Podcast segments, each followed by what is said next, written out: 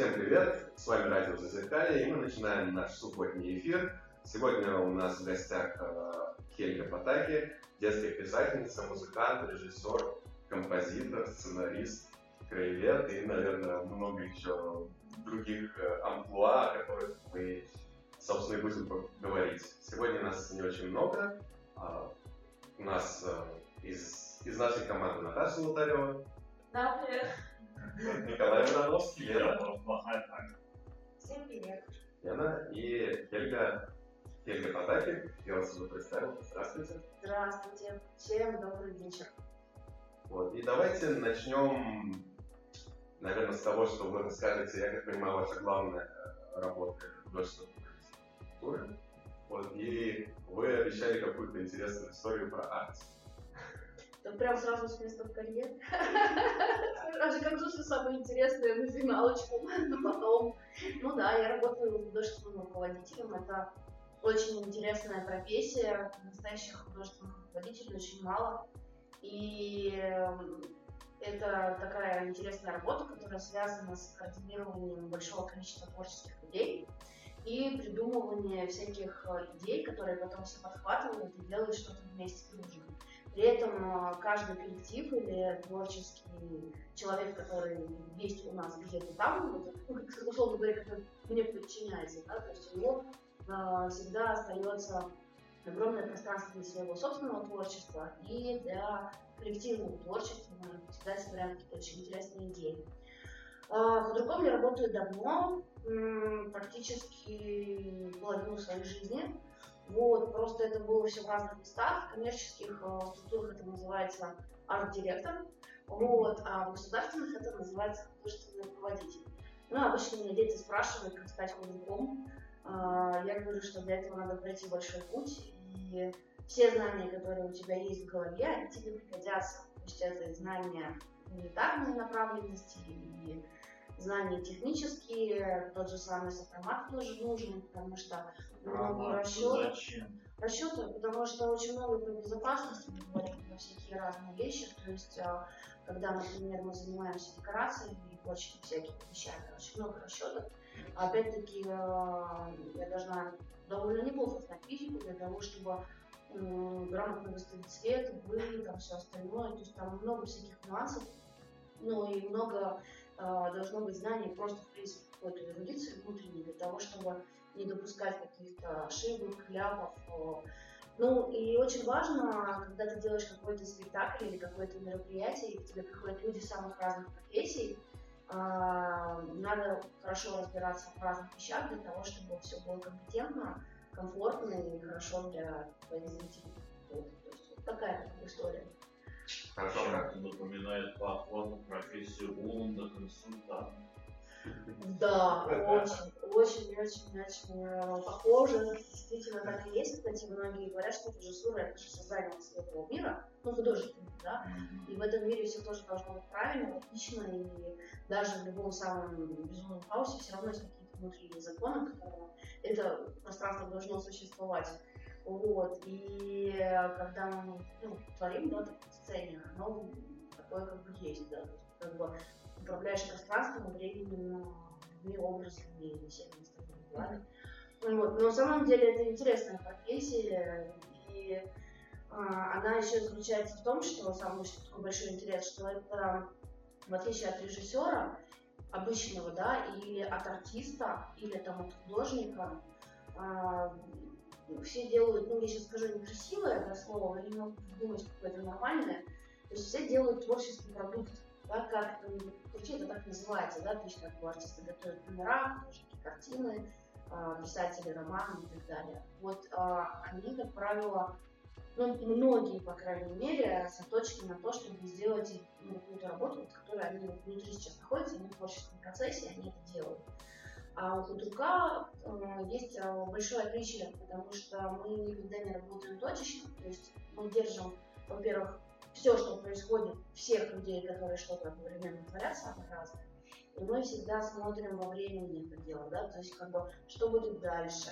Мы планируем, что будет там через три года, как мы будем а, развиваться, у кого что будет. Мы спрашиваем буквально каждого из творцов, с которыми мы работаем. Мы выстраиваем это все в какую-то систему, чтобы это все было интересно, годично, и все время что-то происходило новенькое, и не было каких-то там повторов или, ну, что-то скучного. Я имею в виду сейчас настоящих игроков. То есть а, те, которые профессионалы очень серьезные для своего дела, но вот в театре художественный руководитель, он тоже выполняет ту же самую функцию, как я. То есть он формирует репертуар, он э, э, формирует весь репетиционный процесс, работу с режиссерами, с постановочными вещами. И он а, как раз отвечает за идеологию а, данного места, да, в котором он а, существует и работает. Поэтому у нас все очень разные. То есть в культуре как бы есть два варианта. Либо у тебя главный человек это директор, ну и, соответственно, все вокруг подчиняется, да, есть такое даже понятие директорский театр, да, то есть вот главный директор. А есть а, понятие, когда это художественная история. То есть как бы худрук, он практически то же самое, что директор, только директор отвечает за финансы, юридические всякие вопросы и всякое-всякое-всякое. Вот, а художественный руководитель отвечает за организацию всех творческих процессов, организацию, ну и вообще идеологию того, как это должно выглядеть, о чем это будет, чем это будет отличаться вместо других, какая будет его уникальность, почему это будет люди, в общем, вот это все. Вот, короче, это дико сложно, но это дико интересно, и м- это очень похоже на шахматы. Ну, по сути, когда ты играешь шахматы, там же у тебя тоже куча фигур, которые... Тут возникает вопрос, что быть худруком, например, театра, это понятно, когда худрук там 70 каких-то подразделений, тут, тут пишут картины, рисуют, здесь пишут романы, там играют спектакли. Э, вот это вот сколько же вас должно, как, сколько же вы должны креативить идей, как же вы это все компонуете, ну, то есть вот это уже... Нормально. Но мне всегда хотелось работать в театре по-другому, потому что это проще гораздо, да, потому что ты только отвечаешь за театральное пространство и все. Но это просто постоянное какое-то самообразование, потому что, например, э, когда я начинала работать, э, у меня был маленький ТК сельский, и у меня там было всего 15 каких-то направлений творческих, ну, в общем, мне достаточно легко было, и там не было, например, хореографии, там технически это было невозможно. А когда я уехала там на Северный полюс, у меня как раз таки было очень много хореографий, потому что это такая международная точка, где пересекаются культуры, люди разных стран, и там нельзя было работать языком. Ну, то есть того, чтобы надо было через пластику. На Северном полюсе лучше язык. Да ладно, там в помещении было но поэтому пришлось э, много заниматься самообразованием в плане хореографии. То есть, ну, понятно, что в институте на режиссерском факультете, естественно, была хореография разных ребят. Более-менее себе представляем, что это такое, да, но уже когда ты с этим сталкиваешься на практике, и тебе надо заниматься постановочной работой и работой такой, ну как сказать, организационной, надо это хорошо знать изнутри. Ну, например, там тот же самый балетный пластик, там бывает миллион там, всяких там. Неужели это можно знать, не будучи самому Ну, просто ты же в этом живешь, ты же как бы видишь, как люди работают, да, и ты консультируешься постоянно.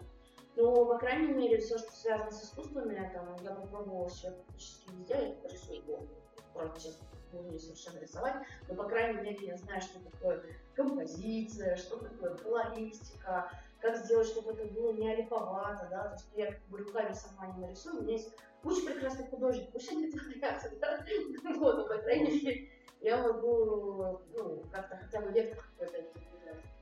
Ну, как вы вообще попали на эту должность? Как вы вообще стали педагогом? Да, случайно. Нет. не бывает. Поэтому, да, то есть как там просто... Понятно же, вы понимали там с детства, что у вас призвание быть художественным руководителем, ну, стоп. Ну, у меня как-то со школы это было. Ну, то есть э, я вышла на сцену, когда было годика, наверное, 4. Это был большой стадион «Динамо», огромный. Я там что-то рассказывала, и что-то я совершенно этого не, не боялась никаким образом, мне было комфортно, нормально книжку еще подарили потом за выступление. Ну, то есть, как бы у меня не было какого-то такого там страха сцены или какого-то личность или чего-то такого. И в школе же были там всякие постановки, всякие какие-то там делали игры. А все время как-то ко мне народ обращался, потому что я всегда с радостью на это откликалась, там, помочь, помочь закреативить, там что-то придумать. А, когда училась в институте, у меня первое образование филологическое, а, у нас, а, я очень, честно скажу, я, может быть, не права вообще, юрист плохой человек, очень обычно всегда говорит разные вещи. Я вот ну, не люблю античную литературу, она не лежит на сердце. Ну, в смысле, как нет, я, конечно, люблю, но...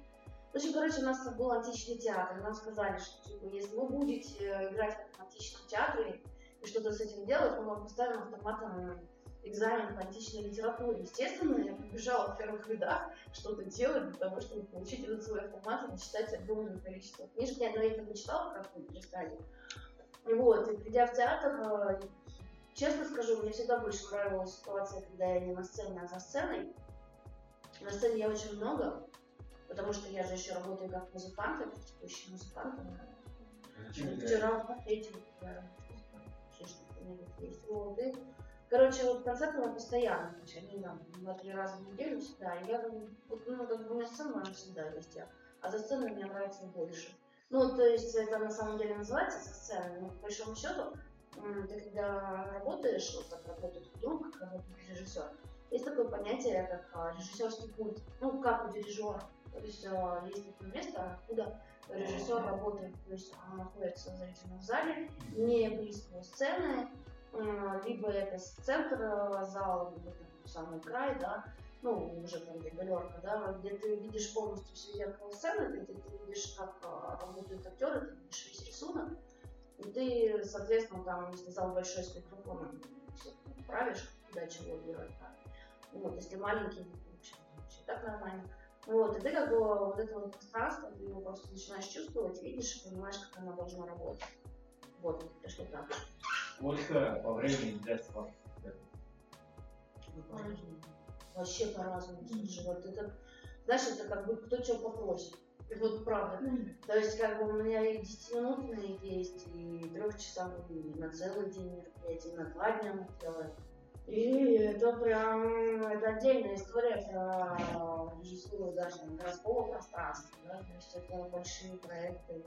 И, а, когда а, соотноситесь с какими-то архитекторами, Конечно. Ну, то есть вообще есть... Э, ой, это тоже большая тема. Короче, давайте разделим ее на две. Одна, это когда ты в чистом поле работаешь, у тебя есть э, люди, которые занимаются строительством объектов, и э, люди, которые делают это все наполнение, ну, ожидают поле, да, там, словно там появляется музыка, там появляется свет, там появляются какие-то объекты, там появляется какая-то логика у этого пространства, ты начинаешь жить. И это очень интересно и очень прикольно, с которым ты работаешь. И другое дело, когда ты работаешь уже в том пространстве, которое у тебя есть, да, то есть как бы там не чистое поле, а уже какая-то застройка, город, не знаю, деревня, все что угодно может быть. И одна из uh, заповедей режиссеров, которая работает в, таким образом, это то, что ты можешь у себя в голове думать все, что ты хочешь, но когда ты приходишь ногами на площадку, это называется думать ногами. Mm-hmm. Ты идешь и думаешь ногами, тебе пространство само диктует э, э, свою идею, свое наполнение. Ну, не то, что постраиваешь, э, оно... Ну, ты как бы там, это там даже постройка, это не совсем правильное слово. То есть оно как бы тебе начинает не то чтобы как бы даже диктовать, я не знаю, как это объяснить. То есть ты его просто увидишь, и все, и оно у тебя дальше рождается. Как есть, правильно? Ну нет, ты же можешь его делать художественную отталкивание. Да, да. часто у нас проектируют, как говорится, с птичьего полета и даже не смотрят, как это на земле. Это отдельная да, а вот можно смотреть как вот э, искусство парков, там, да, ну, люди да. смотрят снизу и понимают, а мы продолжаем наш субботний эфир. И напоминаю, что в гостях у нас Хельга Батаки, детская писательница, музыкальный композитор, режиссер сценариста лет и много чего еще. А мы продолжаем с того места, где, где мы остановились. Да, и хочется спросить, не тяжело ли вот самой что-то Ну, я работаю не одна.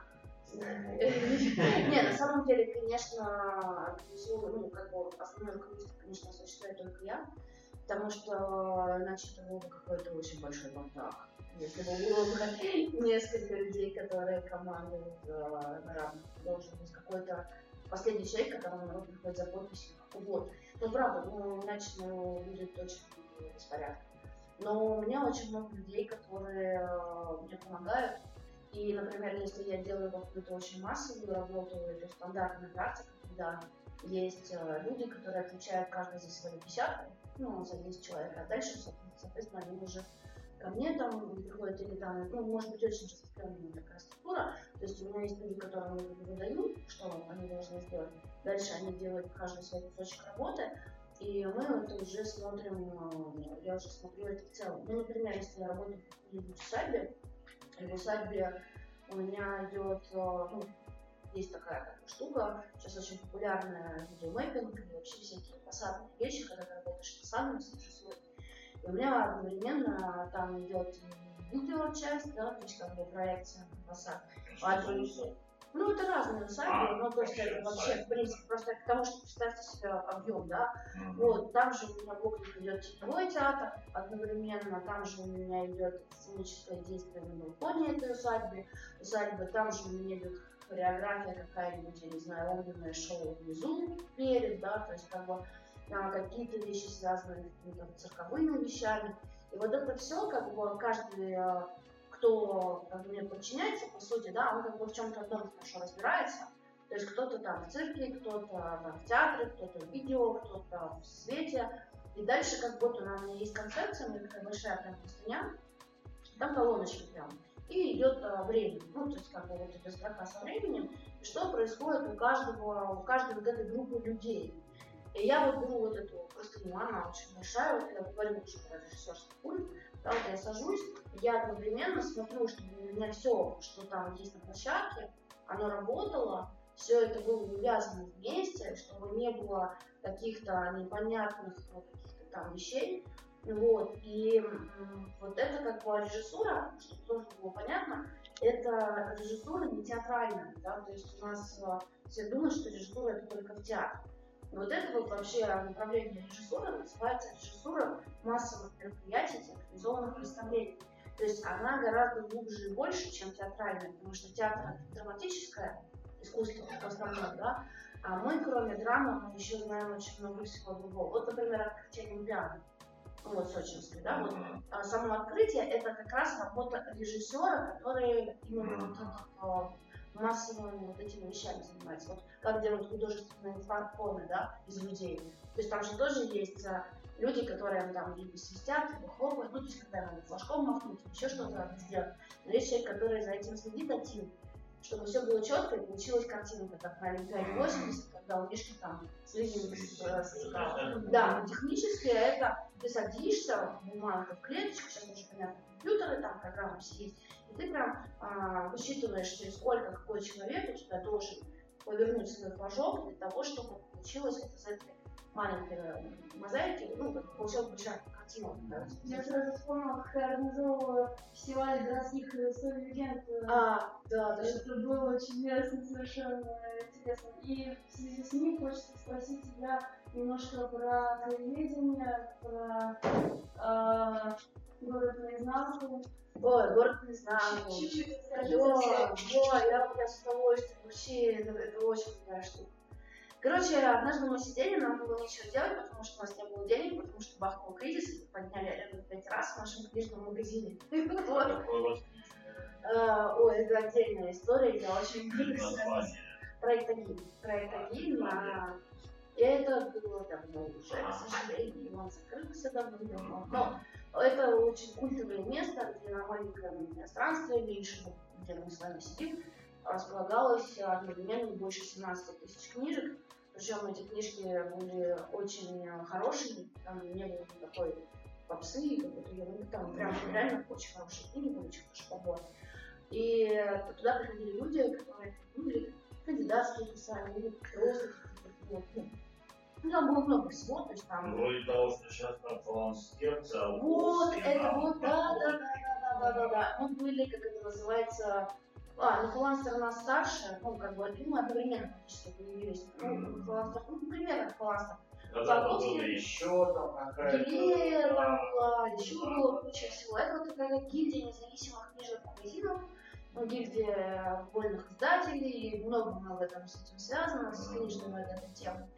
Вот, а я же работала много лет в издательском деле, и, собственно, когда уже как бы Советский Союз развалился, да, там был такой кризис большой, когда не было э, издательств детских, да, то есть, ну, была там детская литература, и там издательство. «Малыш», ну, Диккис, он там очень трудно выкарабкивался из всей ситуации, и практически никто не занимался продвижением современной детской литературы, даже не только там русской, но и зарубежной, в принципе, никто не занимался переводами, да, то есть, как бы, ну, была там Астрид Лингрен, а, там, не знаю, Туби Янсон, ну, такие, как бы, имена, да, но, как бы, есть куча прекрасных таких книг, которые э, классика в своих странах, мы их не знаем, потому что они не переведены на русский язык. И вот мы этим стали заниматься, и мы открыли в 2008 году, открылось издательство «Самокат», которое стало флагманом в э, детской литературе, детской, подростковой, и потом уже и взрослые, там тоже много интересных там вещей, связанных с педагогикой, ну такая, такая. То есть долгая большая история про самокат. Вот. И, соответственно, у нас был книжный магазин. Вот. И потом уже из этого книжного я уже ушла совсем с головой именно книгоиздание, из а, торговой вот этой части. Вот, а в магазине у меня просто у нас реально была ситуация, нам было довольно грустно, продаж не было, был кризис, восьмой год.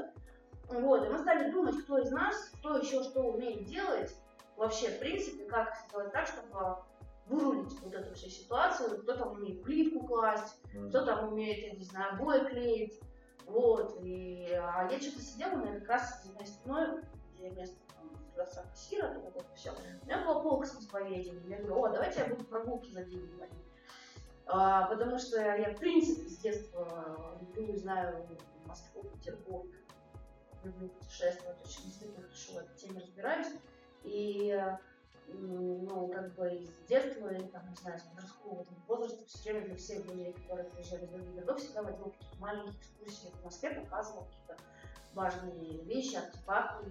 Ну, не на Красную площадь, да, вот открыточную, да, Москву, вот эту глянцевую. Да, да, да, конечно. А вот эту такую вот настоящую, и все. И, короче, мы что-то сели. Я говорю, давайте я, короче, продумаю. А все таки а как? Я говорю, я не знаю, сейчас придумаю. Это было 27 декабря, был собачий холод. А, Мы написали тогда только что появившейся в соцсети ВКонтакте, что мы хотим провести прогулку. И какого было наше удивление, что к нам пришло много людей, потому что тогда еще не было вот этого бума пешеходных прогулок по Москве. А, могу сказать, что мы были не, ну, не первыми, естественно, нет, да, то есть как, бы, как и самокат не был первым детским издательством, но он как бы задал вектор, да. А, одновременно с нами, а, параллельно, мы очень дружим много лет, с этим проектом родился, родился проект «Москва, которой нет», Мгм. вот, Архнадзор, мы все дружим, все это как бы такая как бы тусовка народа, который любит э, ну, свой город и профессионально о нем рассказывать. И, в общем, собственно, мы пошли гулять, и на первой этой прогулке возникла такая тема, что каждый из того, что было холодно, взял с собой ну, небольшой термос, мы устроили импровизированное чаепитие по садике Союза художников.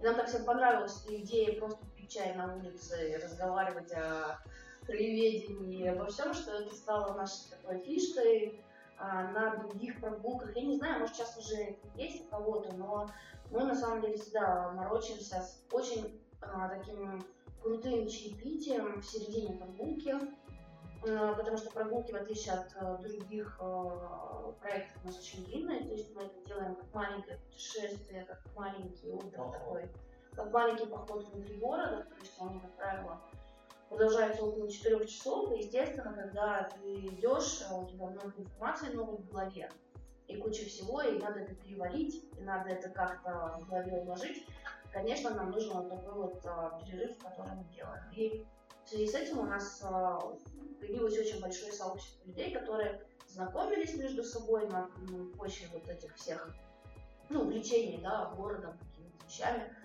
Вот, и эм, что отрадно для меня, когда мы начинали, э, я, ну, когда всех приветствовала, спрашивала, любите ли вы Москву? И все такие, фу, нет, резиновая, туда-сюда. Ну, как-то так, ну, правда, было какое-то отношение. Говорю, вы просто не знаете. Зато банально не знаете, что... Ну, да, умеете ее готовить. Сейчас я вам покажу какой-то чудесный город.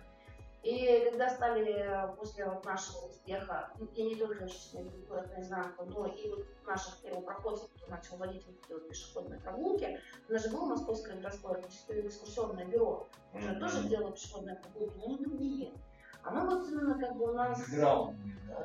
Ну да, они андеграундные, но здесь очень такая неровная грань, андеграунд, не андеграунд, не вообще Ну, я так понимаю, просто ну, более неформальная Ну да. атмосфера того, Да. что вы показываете, Ну да. представляете. Но я по Кремлю могу отлично провести э, супер классную панковскую прогулку, и все обожают. Но как бы, ну, это я так называю, ну, очень неформально, со всякими байками, со всякими штуками, что там происходит. Ну, да, как бы и легенды, исторические факты, потому что, ну, как бы, э, только мне могло прийти в голову, там, сделать лекцию про канализационные люки в Москве, да, то есть, как бы, но это, как бы, абсолютно такая банковская тема, но при этом она действительно интересная, действительно, там, ну, очень много интересных исследований да, как это все происходило, почему они такой формы, а, как бы, какие у нас самые старые люки есть. А вы тогда прям материалы.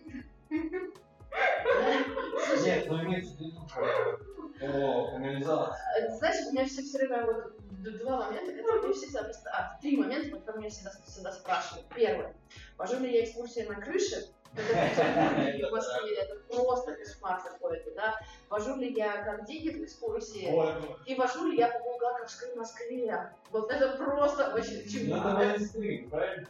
Ну да, это- Не, я могу это сделать круто, но как бы как человек очень э, ответственный, опять-таки имея очень большой кудрусский бэкграунд, да, то есть я не пошевелю пальцем, если я не знаю о том, что у меня это полностью безопасно, и я это точно Понятно. а, согласую. То есть я же говорю, я тот человек, которому все такое за подписью, да. То есть я тот человек, который говорит, я не буду тебе разрешать делать декорацию, она у тебя упадет, она у тебя убьет актером. Да, то есть я не вот- пойду. да, то есть это, это я тот человек, который следит за все, потому что на мне ответственность большая за жизнь огромного количества людей. И даже не Я то, что понял, там вы я- заботитесь о безопасности. ну, как бы это раз, первое, это безопасность, второе, я очень не люблю поверхностность вообще в чем-либо. Просто, ну, такую, как сказать, шаляй-валяйность, вот это все, там, ну, посылки Без разбора. Если свобода же бывает смотреть назад, смотреть налево, Да, а да, потом, когда в Переславле он так был, э, спрашивал, а вот там что за церковь? Не знаю, это моя территория. Переславле Залесский, который Да. меньше одной Тверской улицы, да, вот по объему. Не знаю, это не моя территория. Ну вот, как бы я вот очень этого не люблю, вот правда, честно. Я люблю делать свою работу хорошо. Какая она ни была, вот, там, не знаю, писательство, играние на дудках, там, не знаю, постановка, или я веду куда-нибудь детей. Мне как бы мне важно, чтобы это было, ну, как бы я перфекционист, это меня всегда, в общем, всегда меня это губит. Потому Хочется что, сделать идеально. да, ну и как бы если мы говорим про лидерство и про все остальное, естественно, я буду это дело согласовывать со всеми инстанциями, со всеми т.д. И как пока я это дело согласую, мы делаем вещи, да, но я точно знаю, что люди, которые туда пойдут, они точно выберутся живыми, здоровыми, Не все это согласовано, и никакие там они не попадут потом передряги, И просто там под землей стоит библиотека. Ивана Грозного, Слава да, да, да. Ну, то есть, как бы, реально, это, ну, такая, как бы, история. Это что личный вопрос, поскольку я сам очень люблю Москву и стараюсь много читать, в общем, они ну, закончил трудный институт, М, поэтому близко все это. Э, Хочу просто такой вопрос задать. У вас есть любимые книги по Москве? Может быть, самые информативные для вас или самые любимые? м. Больной, больной вопросище. Вот нет, реально, Хороший суд сейчас объясню, почему такие Ага. глаза. Дело в том, что как у такого человека, который имеет первое филологическое образование, книжный магазин, у Другства у меня огромная библиотека. Огромная. У меня библиотека хуже какой-нибудь, я не знаю, районки. Да, не хуже Ивана Грозного, серьезно. И это целая проблема, потому что я сейчас в библиотеке снимаю отдельное помещение. Потому что, естественно, у меня в квартире она не помещается, там больше 10 тысяч книг. Причем это 10 тысяч книг, это не какая-то там, не знаю, там дня, там Там реально фундаментальная, подобранная, очень крутая библиотека. У меня Или 4, но это уже не вмещается. Ну, 4 это еще я проходила Да. давно, и я еще как бы думала, что я становлюсь. Я думала, что, что все будет нормально. Вот вопрос и про любимые книги о Москве. Просто Да. а, вспоминаю, значит, вот Да, мои, мои шкафы, да, стеллажи, вот эти вот, да, там что-то комната, книжка о Москве. И какая же у меня из этих книжек любимая. На самом деле, э, ведь как вот действительно, которые хватали за их очень немного. Потому что Ну да. Москвоведы многие пишут, иногда хорошо, иногда хуже. Но бывает все-таки, часто это бывает так, равно даже ум, но и захват. А мне как-то, я честно, неделю неделю как-то, у меня получается, что если э, книги для работы, я вообще очень люблю всякие энциклопедии всякие труды, да, и как бы они меня захватывают не меньше, чем книжки, честно скажу. Вот. Просто э, я хочу сейчас что ведь вот недавно вы говорите такое негативное отношение к Москве э, возникает вот, первая реакция, да, потому что э, вот именно вот эту здоровую художественную какую-то потаенную сторону жизни самого города его истории, Ну, Москва мистика, сейчас нет, нет, нет, я именно абсолютно в бытовом даже смысле. Вот, у меня, например, одна женщина, она была руководителем дипломе, а, и она даже доходит в ресторан. Я заканчивал ресторации. Вот, когда она рассказывала я в Симоново, в Симоновом монастыре она нашла царские литераты, Алексей Михайлович, вот, понимаете, вот, это, это как раз не мифы. Просто Москву так что узнать не исторический город. Ой, давайте не будем эту Да. тему трогать. Вот Я поэтому просто, я это будет тема В отдельной этом передачи. смысле, может быть, есть у вас какие-то передавали вот какой-то образ, вообще эпический, вот какова Да, я знаю нескольких людей, у которых самая любимая книга в Москве немножко. Подождите, подожди, я подожди, я сейчас пытаюсь вспомнить. А, проблема в том, что сейчас я просто скажу, я, я, я сразу хочу сказать, что я человек абсолютно обыкновенный, абсолютно нормальный, и творящий всякие не всегда хорошие штуки. Я сейчас вот сижу и пытаюсь вспомнить книги прекрасного человека, который очень круто писал о Москве, о моей любимой Сретенке, о моих И любимых моя парадах. любимая. И я забыла его фамилию. Я причем для прогулок э, книг, то есть я помню обложку, цвет, э, закладку, цитату, но, блин, вылетело из башки фамилии, серьезно, бывает такое. Я вот балда, да. Ну, на самом деле, много кто прекрасно Москве писал. Кстати говоря, и сейчас буду вообще просто балды из разных полок говорить. У Бунина в темных аллеях тоже есть очень интересное описание Москвы, которое брала для прогулок.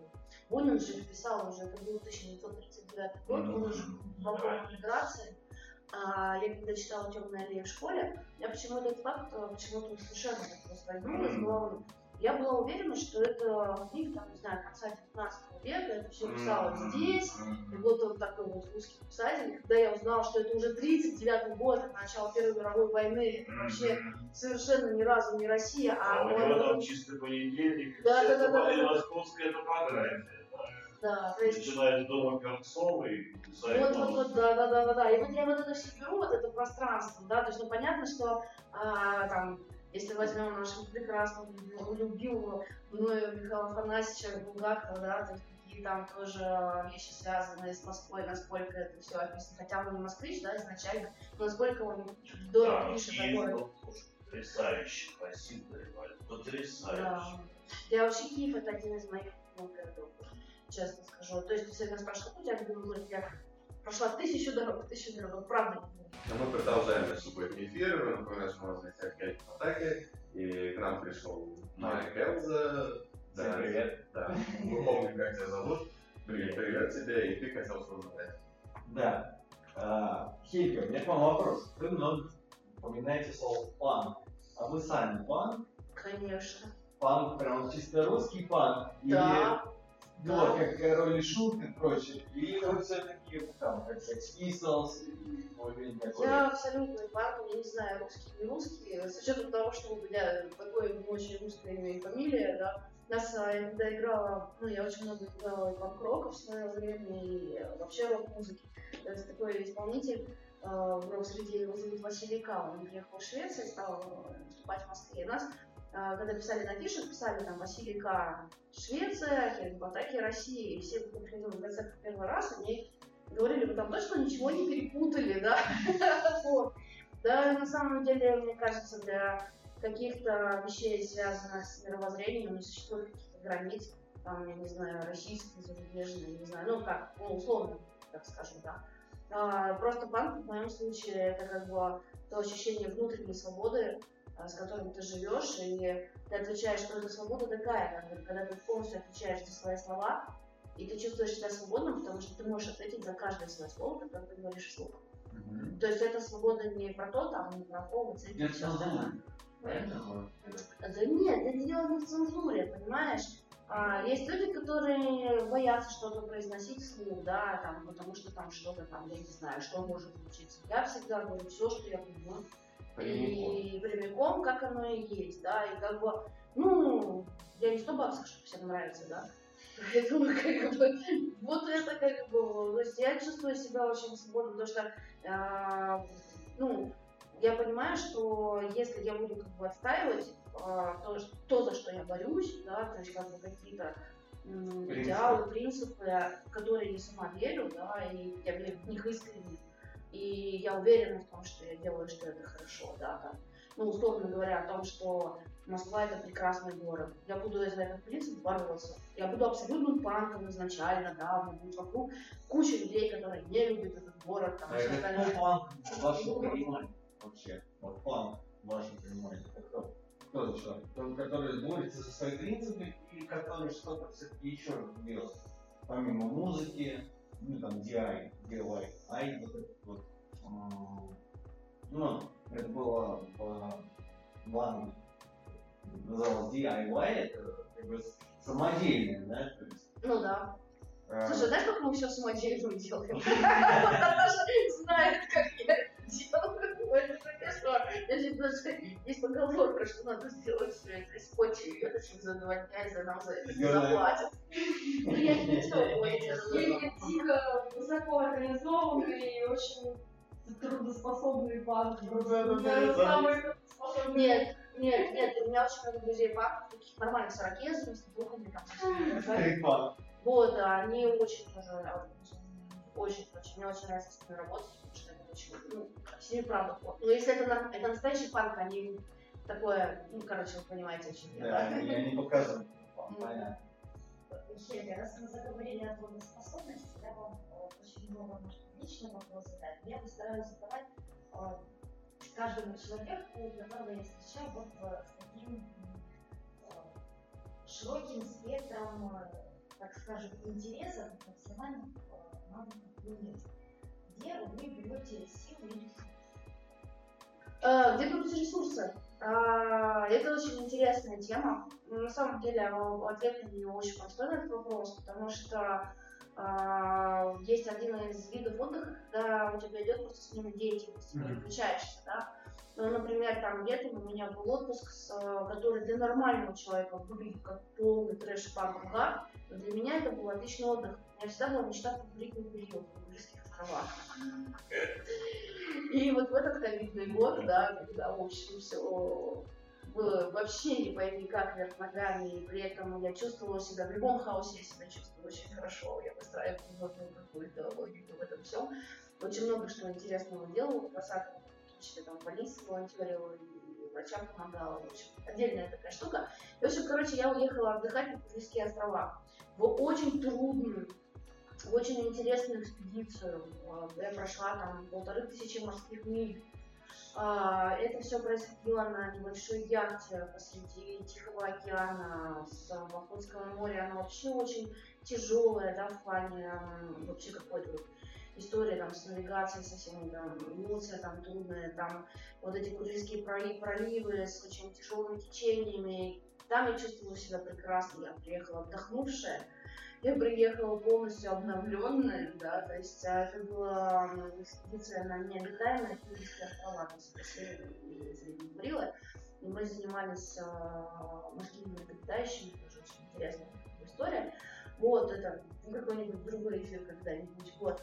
И вот, собственно, как бы, когда ты меняешь деятельность, например, я утром занимаюсь там, как у меня строится день, я встаю в 4 утра, готовлюсь к урокам, я преподаю историю географию в школе детям. Я провела уроки.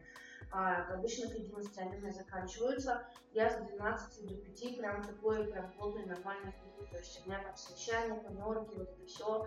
А, потом после этого у меня начинается репетиционный процесс. Обычно он тоже делится на несколько частей, потому что где-то я уже ставлю, где-то контролирую, где-то ко мне приходит, где-то какая-то сценарная работа, писательская. То есть вот это все продолжается там до глубокой ночи. И это все еще делится как э, по дням. То есть вот у меня есть там четко дни там. Нормально сплю. Ну, то есть просто... Ну, не, у меня бывает отцепные, но это редко, да, то есть, но по-разному бывает, реально бывает по-разному. То есть просто ты когда переключаешься, и все, ты знаешь, что у тебя там, у меня по жизни был вторник, это день музыки, вечер музыки. Я вот с музыкой, все, у меня ничего не существует, у меня выключен телефон, потому что я работаю в студии, и там просто ну, нельзя. Вот. Соответственно, как бы я точно там всегда знаю, что суббота это у меня день, посвященный волонтерству, там, прочим всяким там вещам. Первая половина дня субботы. Там, условно говоря, суббота, вторая половина дня, у меня всегда какие-нибудь мероприятия. Всегда. Кирилл, а вы много занимаетесь волонтерством? Всегда. Вообще всегда. То есть без каких-то денег, да, там, просто... Ну да. Ну, Ну да. Ну, то есть, ну, у меня просто, не знаю, ну, это волонтерство разное. То есть оно вот сейчас связано с медициной. До этого это была социальная вещь, мы очень много дома ездили. Продолжаем ездить. Вот, это просто а часть моей как бы, работы тоже плюс. Я же как пионер всем ребятам пример. Ну, правда, честно. Ну, то есть я как бы, меня же люди смотрят, что я делаю. И мне несколько, ну, раз там были какие-то вещи, там, народные эти говорю, я не могу это сделать, потому что на меня смотрят люди, на меня смотрят дети, на меня смотрят подростки. Ну, вообще как. Цензура. Да почему цензура? Нет, Здравый смысл. это здравый смысл. То есть, Ну, я не- слушай, я, я сама кого хочешь, что цензурю, понимаешь? Я же худру. Я реально честно тебе скажу. Я реально во мне. Ну, слушаю и хочу задать очень короткий вопрос, предварительно объяснить, почему задаю, потому что я вот уже не могу ловить вашу идентичность. То есть вы вмещаете в себя как будто все, причем в разных местах мира, какая-то вездесущая всеведу- всеведущность. Я не понимаю, как все это можно совмещать. И, видимо, это человек, который страшно коммуницирует много, и, э, э, то есть э, завязан в него коммуникации. У меня сегодня была прекрасная история, прям вот, вот просто вот идеальная там иллюстрация к этому всему. А, значит, ну, я сегодня утром встала рано, пошла в больницу, накормила тысячу человек. А, на пищеблоке я волонтерю. Вот. О, Соответственно, Вопрос уже возникает. Соответственно, потом я сделала еще кучу всякой полезной для общества фигни, поработала и такая, «М, у меня остался часик до того, как ехать к вам. Причем я реально закончила работу раньше. Ого, значит, я могу поваляться. Тут а, человек, с которым я об этом разговаривала, блин, почему ты все время вот, вот, вот, вот, ты все время вот, и вот теперь у меня есть пять минут поваляться, вот теперь у меня есть часик. У меня- да, вот я реально, просто как бы, ну честно, ну, я, я вот человек, который очень любит валяться. Да. Человек, который любит валяться, хочет всех Я тоже люблю, я ничего не успеваю сделать. Да. чтобы все вокруг Да, вертелось. это понятно. А вы еще там э, 9 часов полтора 30 минут подвиг, да, как в том виде. И. Все знают, когда меня нет на мероприятии, в смысле, когда меня не видно, когда меня не, ну, не видно где-то, где-то там, где-то я там, не знаю, курить где-нибудь, да, там, ну, или сижу в кабинете, пью там кофе в кабинете, я не знаю, где-то, короче, где-то что-то происходит, значит, все хорошо. Если я в этом пространстве, если что-то происходит, бегаю вот так вот, там какая-то там что-то, значит, все плохо. То есть моя задача, как нормального руководителя, да, но не присутствовать. ну, как сделать так, чтобы оно все само завертелось, а ты пошел повалялся. Все. То есть вообще цель жизни поваляться. Ну идти к ней будет столь Это сло- сложным, как такое Ну, да, это, конечно, да, так все непросто. Не, ну можно просто валяться на диване, это скучно, вампиры разжижаются. У меня реально, у меня это проблема всегда. То есть, если я лежу на диване и ничего не происходит, то есть я как лежу, я не просто же валяюсь, я же думаю. Так хочу рождается новая вселенная, то есть я там, не знаю, пошла покурить на переход, возвращаюсь, и все уже этого боятся, потому что я приду и сразу еще Куча идей. принесу кучу идей, и это все будет клево и интересно, конечно, да, надо будет осуществить. При помощи скотча и веточек. Да, да, да, да, да. А вы там нет нужно хочется. Да что-то ну пять такое там может быть. Ну, что-то сядешь, Мне Всё, кажется, вас надо в анатомический музей. Да. Поликлинику для опыта сдать. Мне что э, человек, который занимается, там, не знаю, кино, сделал документальный фильм, реально постановочный, очень важно, чтобы там не было вообще ни одного постановочного момента. Просто пришел и тупо снял один день, как я живу. То есть, как он начинается этот день, как он идет, чем он заканчивается, как я оказываюсь, как я могу там, не знаю, с утра сесть в Сапсан, сгонять в Питер, вечером в. Москву и сделать какую-нибудь еще там штуку. Вот, или там, не знаю, Пространство, время для вас как бы вообще существует. Есть такое специальное слово запотака. Это мои друзья все знают, у кого есть машина, что я иногда а, придумываю очень странные путешествия, как, например, попасть из Якутии в Калужскую область за 12 часов. Или как мы уехали о, господи, с- э, Мурманскую область, надо было попасть в Тульскую, там нет аэропортов, короче, мы придумали сложный ход, как мы едем на машине, потом меня кидают Сапсан, потом меня, короче, ловят. Это было очень смешно, но я успела. Вот. Ну, то есть, а, да, на самом деле это... А иногда бывает, что в Арктику полутора суток ну, на снегоходе везешь. А вы не альпинист? Не люблю альпинизм. Зачем себя подвергать опасности, когда нет альпинизма? Ну, в моем случае, да, то есть я просто, у меня все очень такое рисковое, азартное. Да, точно забыл бы за безопасность. Нет, на самом деле альпинизм это круто, я вообще люблю пешие прогулки в горах. Вот, но просто у меня, во-первых, редко получается выбраться в горы, а альпинизм, опять-таки, это такое очень серьезное дело, требующее очень большой подготовки. Надо пойти на какой-нибудь скалодром, тренироваться, прежде чем там куда-то там лезть, да, а у меня на это уже сил нет.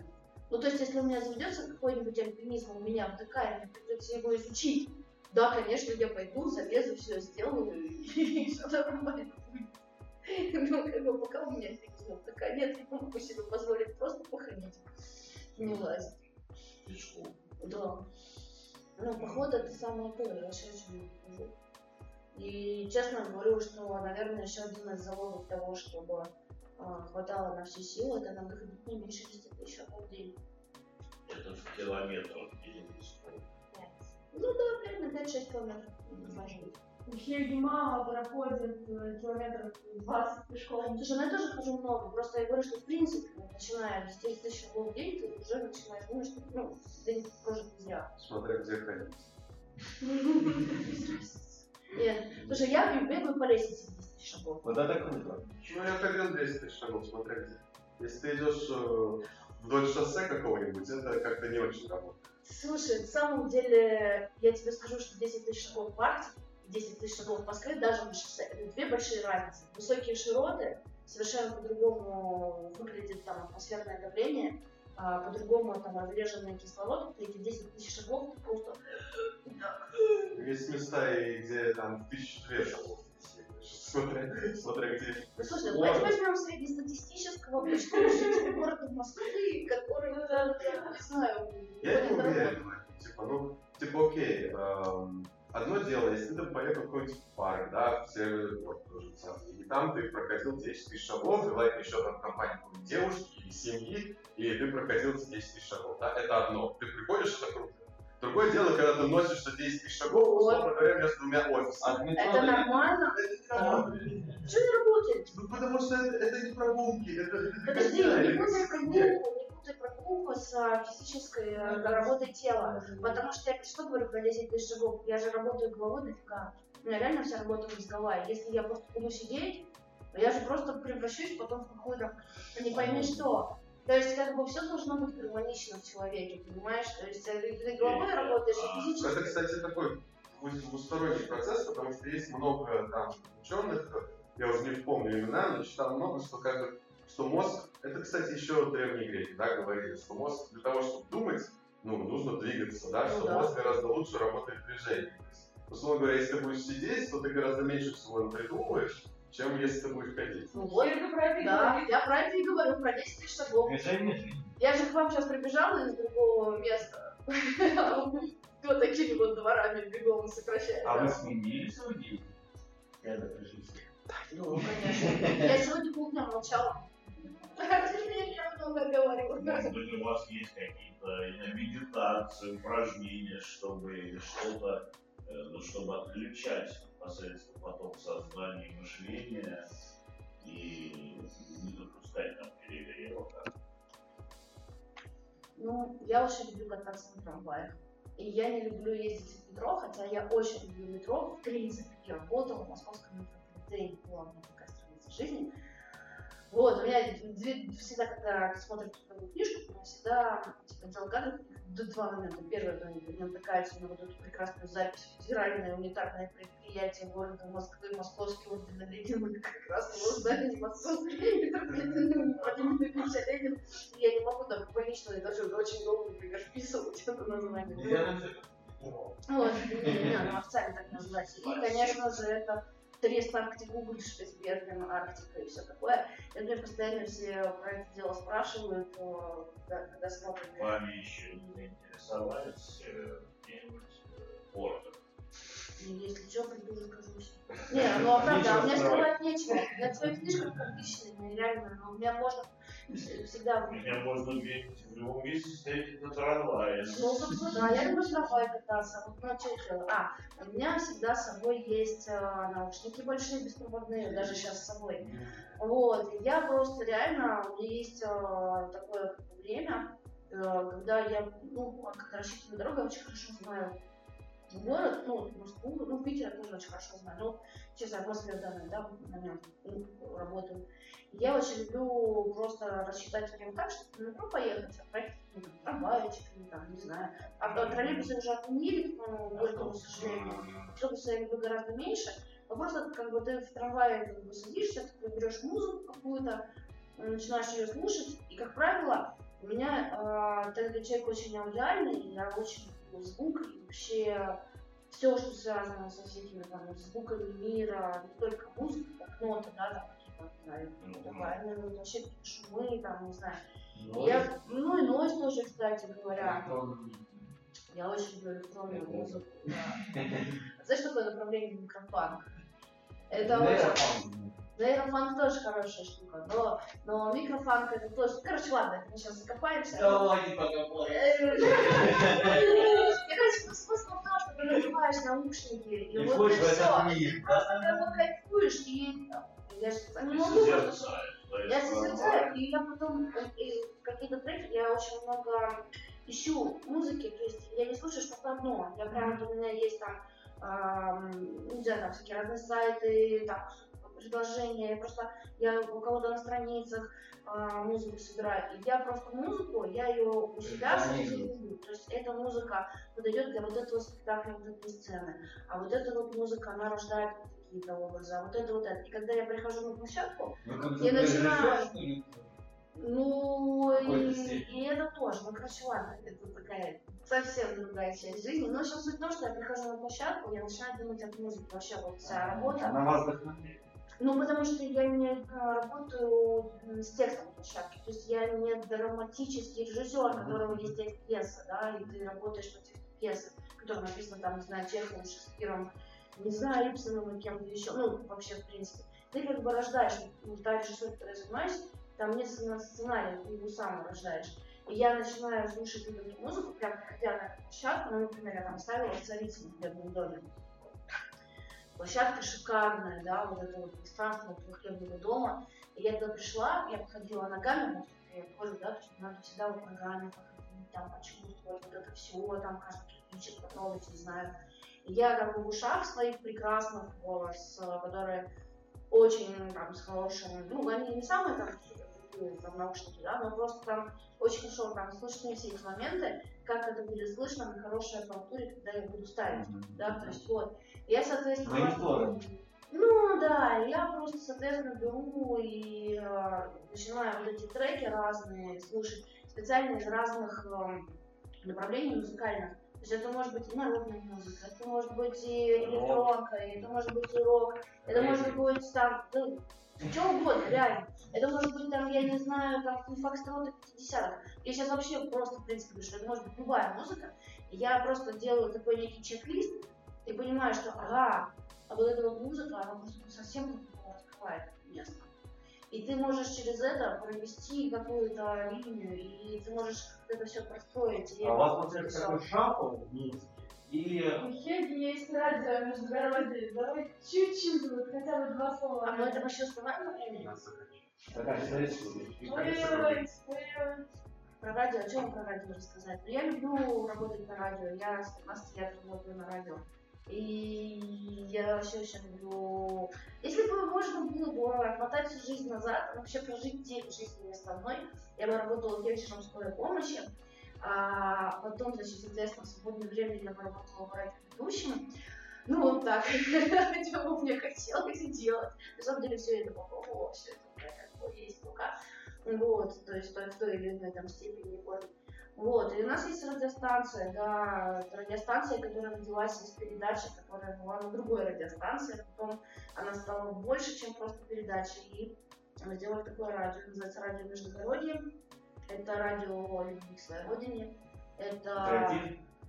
Да, это патриотическое радио, оно сделано таким образом. Дело в том, что у каждого города есть свой гимн, и у каждого там, не знаю, района в Москве тоже есть свой гимн. Но если говорю, есть официальные гимны, да, а есть песни, которые передают душу.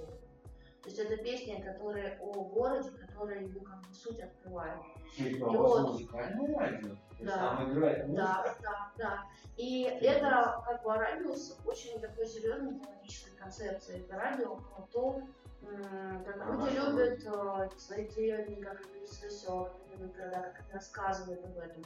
И музыкальные направления там любые. То есть у меня там очень много рэпа, у меня там очень много э, таких вещей, там советских песен хороших. То есть там на самом деле по стилистике это очень разное, да, Это интернет радио? Да, я знаю. Ну, ну что, нет денег на это. Это я не знаю, что надо, сколько почек, скольких людей надо продать. Да, у меня, у меня нет имела в виду. Я имел в виду, она вообще, если вот частная Ну вот, да. будет играть? Конечно.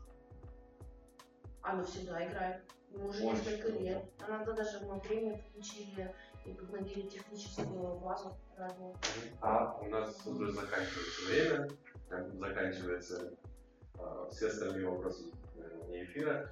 А, спасибо, с вами было радио Зазеркалье. Спасибо вам И- большое, Кельга, что вы пришли. Спасибо. С вами был э, Майк Элза и Наташа Золотарева, Николай Вороновский, Лена доброго. и Даниил. Спасибо вам за то, что были с нас с вами. Если и хорошо вам. Всего доброго. Пока.